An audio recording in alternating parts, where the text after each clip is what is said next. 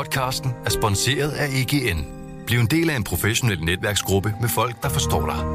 De kan hjælpe og inspirere dig gennem dit arbejdsliv, så du hurtigere finder de gode løsninger. Find dit nye netværk på egn.dk. Velkommen til Morgenposten. Berlingskes nyhedsoverblik. Det er onsdag den 27. oktober, og jeg har fornøjelsen af at fortælle dig dagens vigtigste historier. Mit navn er Tue Sørensen. Velkommen til. I dagens udgave kan du blandt andet høre om syv venstre kommuner, der har hævet skatten, selvom Venstre på Christiansborg snakker om skattestop. Du kan også høre om, at flere partier i København vil have staten til at betale mere for metroen i byen. Og så kan jeg også fortælle, der er udsigt til, at det kan blive dyrere både at købe varer og at være bankkunde. Vi begynder dog med historien om en ambitiøs plan for et nyt dansk energieventyr. Berlingske kan i dag fortælle, at 30-40 af landets tungeste industrivirksomheder er gået sammen om at ville omdanne solenergi og vindenergi til grøn brint og derfra videre til grønt brændstof. Virksomhederne opfordrer derfor politikerne til at sætte handling bag ambitionerne om, at Danmark skal være førende inden for området. Hvis planerne om at skulle lave strøm om til brændstof skal realiseres, så kræver det nemlig et årligt milliardbeløb i statsstøtte og opførsel af rigtig mange vindmøller og solceller. Du kan læse meget mere om planerne på berlingske.dk eller i dagens avis. Mens Venstre i Folketinget argumenterer for et skattestop, ja, så går de den modsatte vej i flere kommuner, hvor selv samme parti sidder på magten. I syv venstre kommuner er skatten steget i denne valgperiode, det skriver Jyllandsposten. Den største stigning siden seneste kommunalvalg er sket i Stævns Kommune, hvor skatten er hævet med 1 procentpoint. Vi fortsætter i det politiske, for på Københavns Rådhus vil Socialdemokratiet og Enhedslisten have staten til at punge mere ud for metroen i hovedstaden. Det skriver Berlingske. Begge partier går til valg på det her. Dog er Socialdemokraterne og Enhedslisten uenige om, hvordan staten skal give flere penge til byggeriet. Selvom de to partier skulle få stemmer nok til det kommende kommunalvalg, så får de næppe en økonomisk håndsrækning af staten. I Folketinget har et flertal nemlig allerede besluttet, at der ikke skal gives mere statsstøtte til metroen.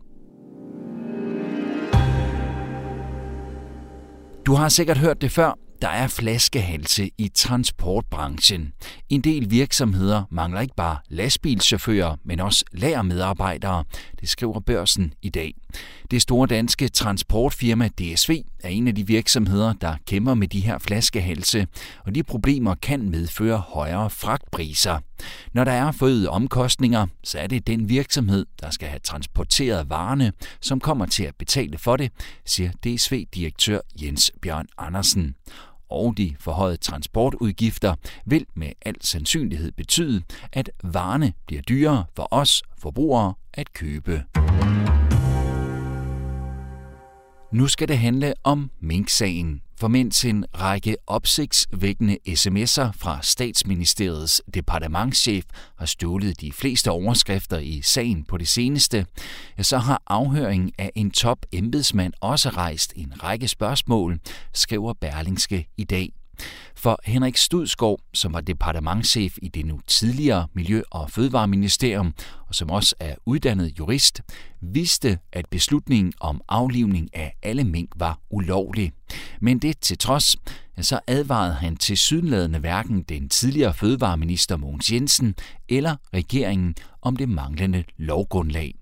Og hvorfor gjorde han ikke det? Og hvad siger det om embedsapparatet? Det er to af de centrale spørgsmål, som en af dagens hovedhistorier fra Berlingske kredser om. Og her får du et lyduddrag fra artiklen.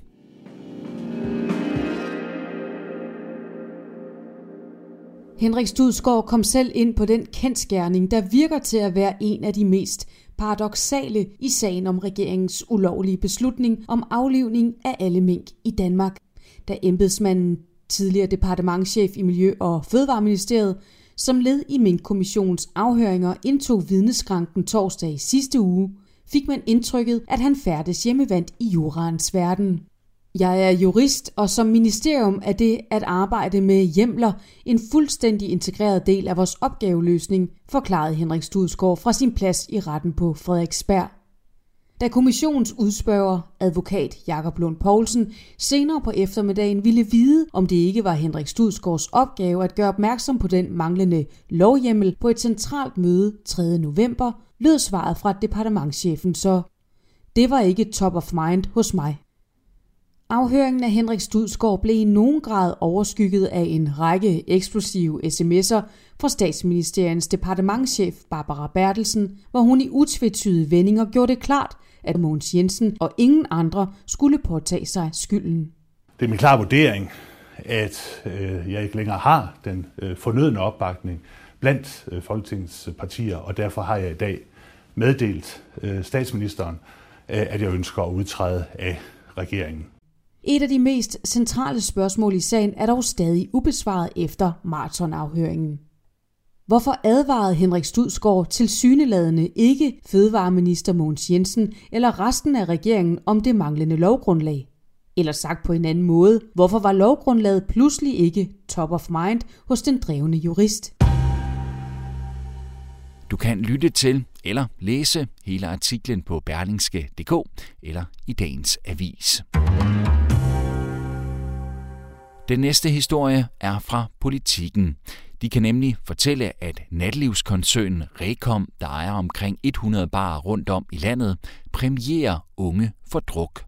Det gør virksomheden gennem forskellige koncepter, de kalder challenges, hvor gæster på deres bar belønnes for at drikke en stor mængde alkohol. Og det sker, selvom Rekom tidligere har fået kritik af alkoholreklamenævnet for lignende koncepter og Alkoholreklamenævnet vil nu undersøge de såkaldte challenges på baggrund af politikens historie. Når en iværksætter må lukke sin virksomhed, så skyldes det sjældent et dårligt produkt. Det skyldes derimod oftere problemer med stress eller konflikter i ledelsen. Det viser et studie fra det anerkendte amerikanske universitet Harvard, som Finans skriver om i dag. Resultatet af studiet viser, at det mentale pres eller konflikter er årsagen til, at 65 procent af nye virksomheder får økonomiske problemer og ender med at lukke. Vi bliver lidt i det økonomiske spor. For nyligt valgte den svenske storbank Handelsbanken at trække sig fra det danske marked, og det kan betyde, at det kan blive dyrere at være bankkunde herhjemme. Så lyder i hvert fald advarslen fra den danske digitalbank Luna i dagens Berlingske. Der bliver færre og færre banker, og min frygt er, at det får innovationen og inspirationen til at miste momentum, og i sidste ende vil koste kunderne, det siger bankdirektør i Luna, Anders Hartlev.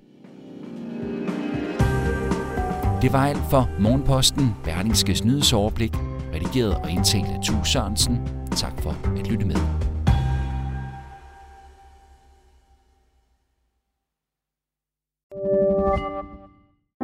Privatleasing gør det nu lettere end nogensinde før.